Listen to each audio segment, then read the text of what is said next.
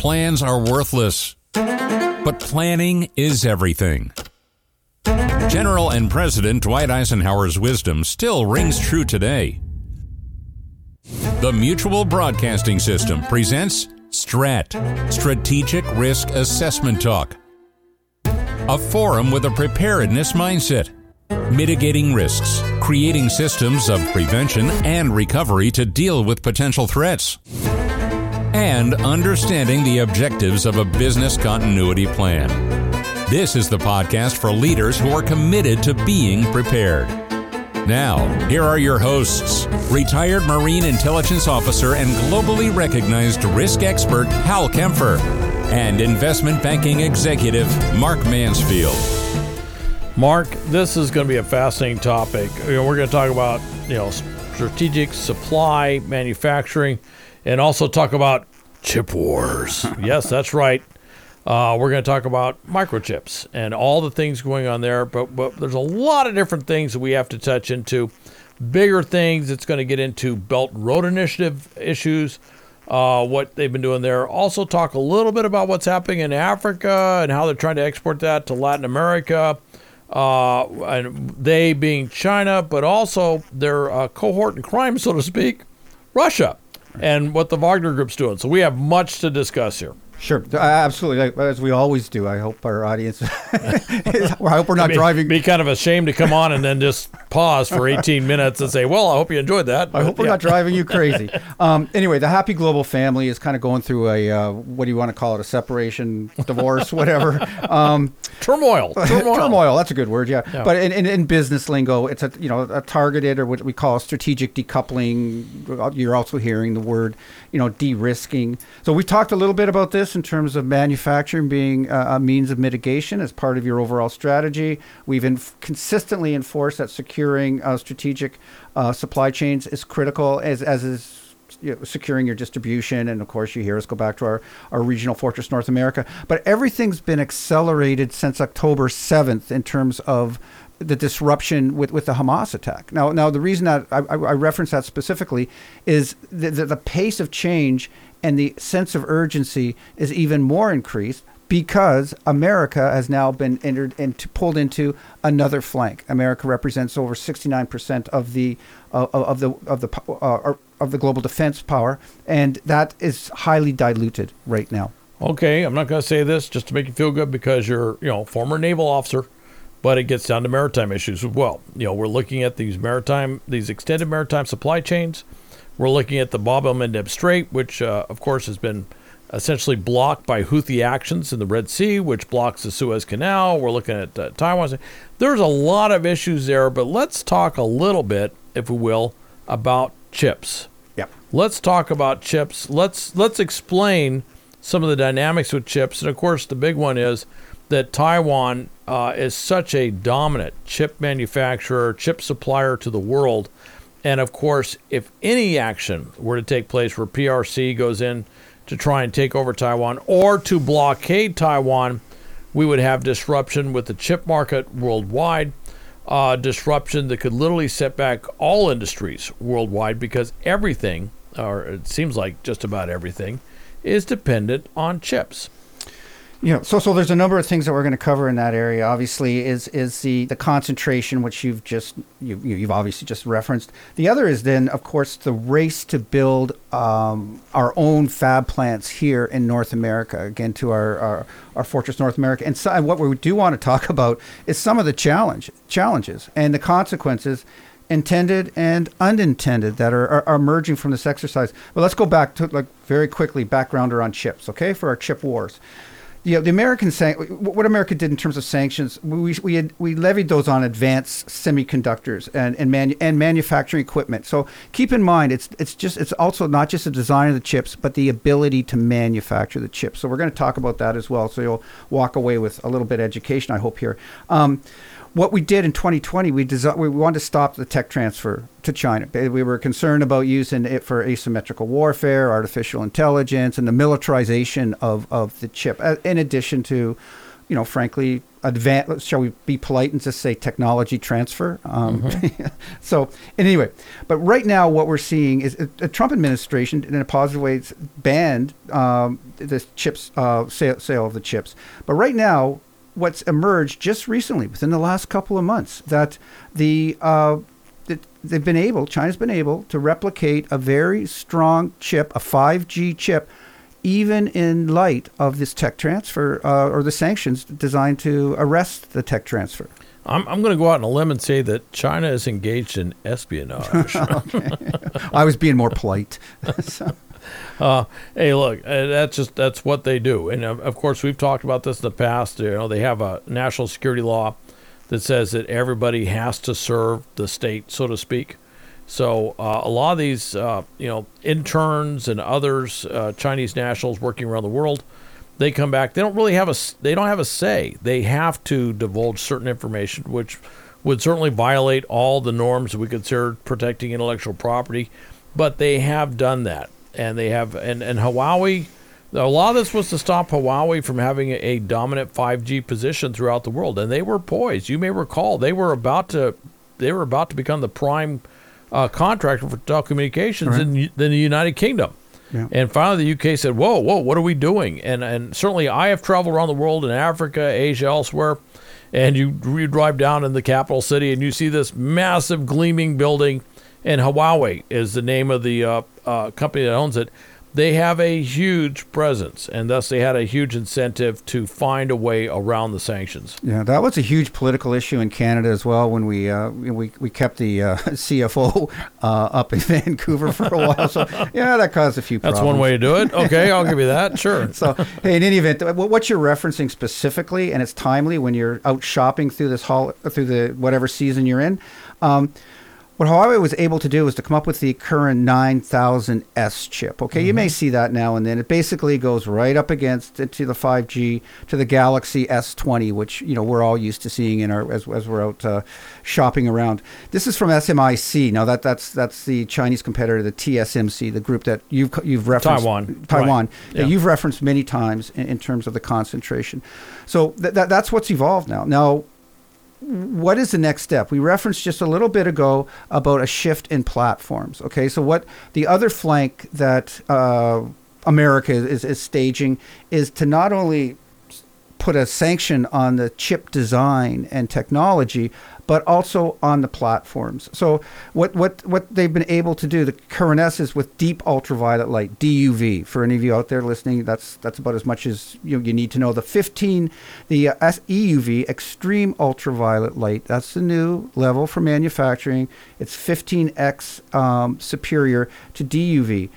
What we're trying to do now is limit Chinese access to the manufacturing, meaning restraining them to DUV and not providing access to the EUV technology. Although with DUV, the horse was kind of out of the barn, if you will. All right. The sanctions are being imposed after they already had the DUV technology. They could say, well, we're going to end the licensing and end this. I don't think it's going to stop it by any means.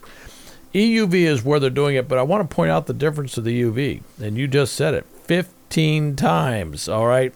This is a quantum improvement in terms of chip capability. And right now, there's a full court press to keep EUV technology from being incorporated into Chinese manufacturing of chips. That is where you're going to see, I think that's going to be a delineator in terms of where this goes in the future. Now, one of the things I want to mention, though, is I want to go back to FNA. Fortress North America. Yeah, of course. We're bringing some of these manufacturing things. These huge fabs are coming to North America. It's taking a while. These are massive investments. I used to be lived in Phoenix. I'm familiar with the massive manufacturing stuff out there. Recently, I think a year ago or so, they announced they're going to put these massive fabs into the Mesa area, just south of Phoenix. This is all amazing stuff. Arizona has a very easy investment platform, if you will. Doing business in Arizona, they bend over backwards to accommodate major industries. They're trying to put manufacturing there. They're great. One thing that Arizona doesn't have, and I don't want to shock you on this, they don't have a lot of water. In fact, There are parts of Arizona that have been described as a desert. I don't know if you heard this. And the problem with chip manufacturing is that it's a very water-intensive sort of thing. You know, in addition to water, actually, this is a very high-profile point that's just, you're getting a lot of press over the last, I don't know, a couple of months. It's kind of interesting.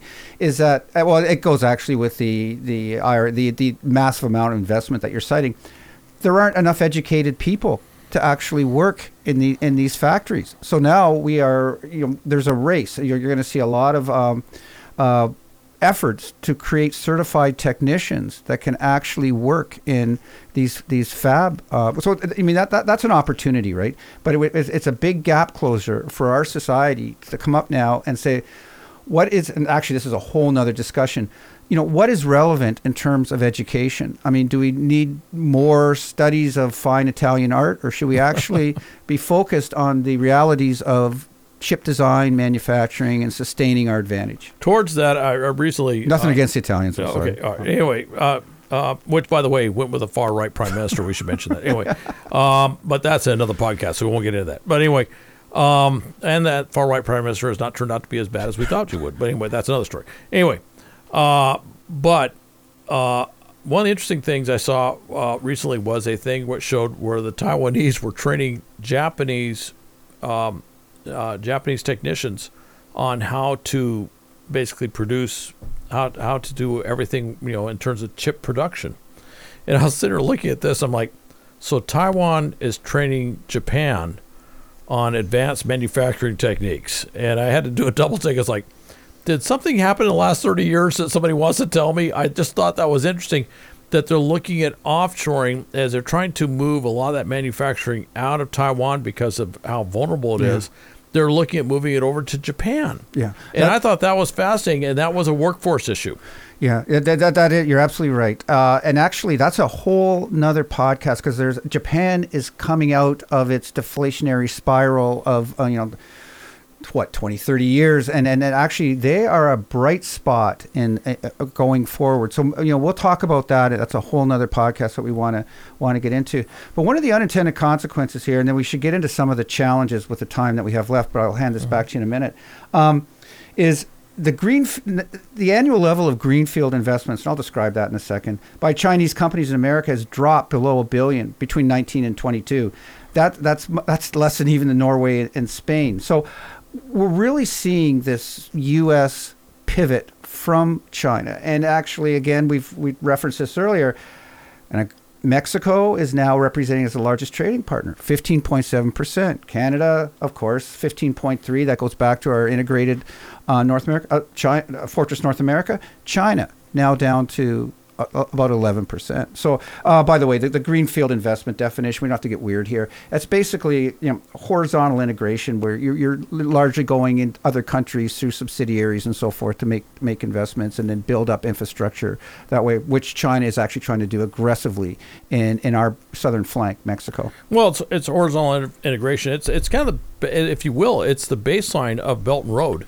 Yeah, of course. Which China does, which is they build railroads, they build port facilities, they build roads, they build everything, and basically, and then of course they either own it directly or control it through debt, where they basically have leveraged, that country has leveraged itself so the Chinese essentially control it.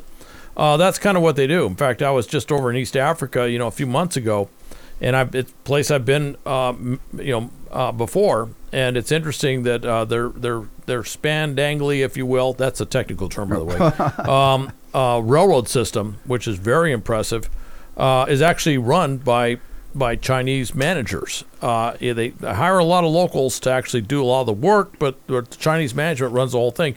So it's not just the debt load; it's actually the running the critical infrastructure in those countries, which is really kind of fascinating. But I just want to say one thing about Mexico. Hey, I know there's a lot of focus on the cartels. There's been a move in Congress to try and name the cartels as terrorist groups. There have been a few that have talked about, we need to go do military action against the cartels. I'm really opposed to doing military action against large militarized groups in countries where the government doesn't want us there. That can lead to that thing that sounds like WAR, all right? And I don't want to, And Pancho Villa's head just popped up in his grave when he heard that. But anyway, but the interesting thing is the potential of Mexico. And I want to point out with Fortress North America, there are Central American countries that have phenomenal potential in terms of manufacturing, what could be done. You know, there's a workforce down there that has been tapped, but could be tapped much further. They can get right into this thing, and it's about shortening those supply chains and lines of communication, if you will, the supply chain, to make sure that we have a ready, resilient source for what we need to keep our manufacturing base going. Absolutely. So we're moving quickly here. We just have a few minutes, but always being optimistic. There's a beautiful picture here in Fortress North America. We've got, quietly that's been going on for the last few years. We've built a very efficient railroad system horizontally and vertically through North America, Canada, the United States, obviously, and then with spurs right down into the manufacturing heart of the Maquiladoras in Mexico. It's beautiful. It facilitates extraction, manufacturing, and distribution. And we under our control, not through all the choke points you reference. We can't do everything at once, but we can do it. There's a couple of challenges I'm going to just touch on. One other thing to bring up, the recharacterization of all of these projects we're talking about. We talked about chips. We're talking about a lot of things, railroads, you name it. But it's all driven by massive scale, okay? And so that is going to take time. We are shifting to friendlier Asian countries. We thought the cut and paste into India was going to be a lot easier for supply and manufacturing and so forth, but there's been some challenges, let's just say, whether it's culturally or there's the bureaucratic overhang in some areas. And one other thing in this closing comments here for our friends to think about, there's going to be, what you'll see in 24 is this global minimum tax coming in, okay? So that's going to be impactful in terms of transfer pricing, how people source and shift their supply chains. So this was 130 countries, I should say, agreed to this in 21, but now it's in 24 that they're really set to execute. Okay, so this is going to have an impact as to where your things are manufactured, where you elect to ship, because there's a very sophisticated series of transfer pricing, which we'll address in another discussion. But right now, we're trying to get a 15% global minimum tax on large corporations. Most of these corporations are American. We're in an American election cycle coming up, and this is easy fodder for some of our political friends. So we don't know what 24 is going to look like in terms of global minimum tax. I just wanted to address that because it impacts our supply chains and manufacturing decisions. I think it's going to change the way we do business internationally, globally, if you Absolutely. Will. I think it's going to change the way that companies have to look at this. By the way, if I may say one thing, this goes back to planning and strategy, all right? And by the way, if you're a company that has all the incumbent knowledge and expertise in order to kind of wind your way through all the political, financial, economic, supply chain, to include a small complement of folks that do warfighting stuff, by golly, go for it. But I would say, if not, you need to bring in some experts to help you work through some of these issues. When you're looking at whether you want to call it de-risking or whatever you're doing with supply chain, when you're looking at where do I want to invest, where do I want to set up manufacturing, not to get into other podcast material, but talking about mergers and acquisition issues, all that stuff, it really pays in huge dividends to do your homework, so to speak, to do that tough, rigorous road testing of different courses of action, different options, different ideas, and do it in a way that you're not caught up in the internal politics of the organization, that you're able to bring in that sort of more objective assessment process into this. So I would say when you're looking at the chip wars, the fallout of the chip wars, you're looking at the Belt and Road thing, whether the Belt and Road thing may fall apart, all of this has macro implications that have to be assessed and understood by any company that's doing business, whether they're doing business overseas or whether their business is dependent on a supply chain that goes around the world. Yeah, you have to look at, ironically, you have to look at the ancients, Marcus Aurelius, Epictetus, and take a very stoic perspective to this. Things are out of your control. Just, adapt and keep marching. All right, Mark, thanks, great discussion. We will be talking about more things in the future, and I think I just indirectly kind of promoted another podcast topic we'll be talking about at some point in the future. So there you go. All right. Thank you very much. Strat, Strategic Risk Assessment Talk with Hal Kempfer and Mark Mansfield. Podcast weekly from the Mutual Broadcasting System.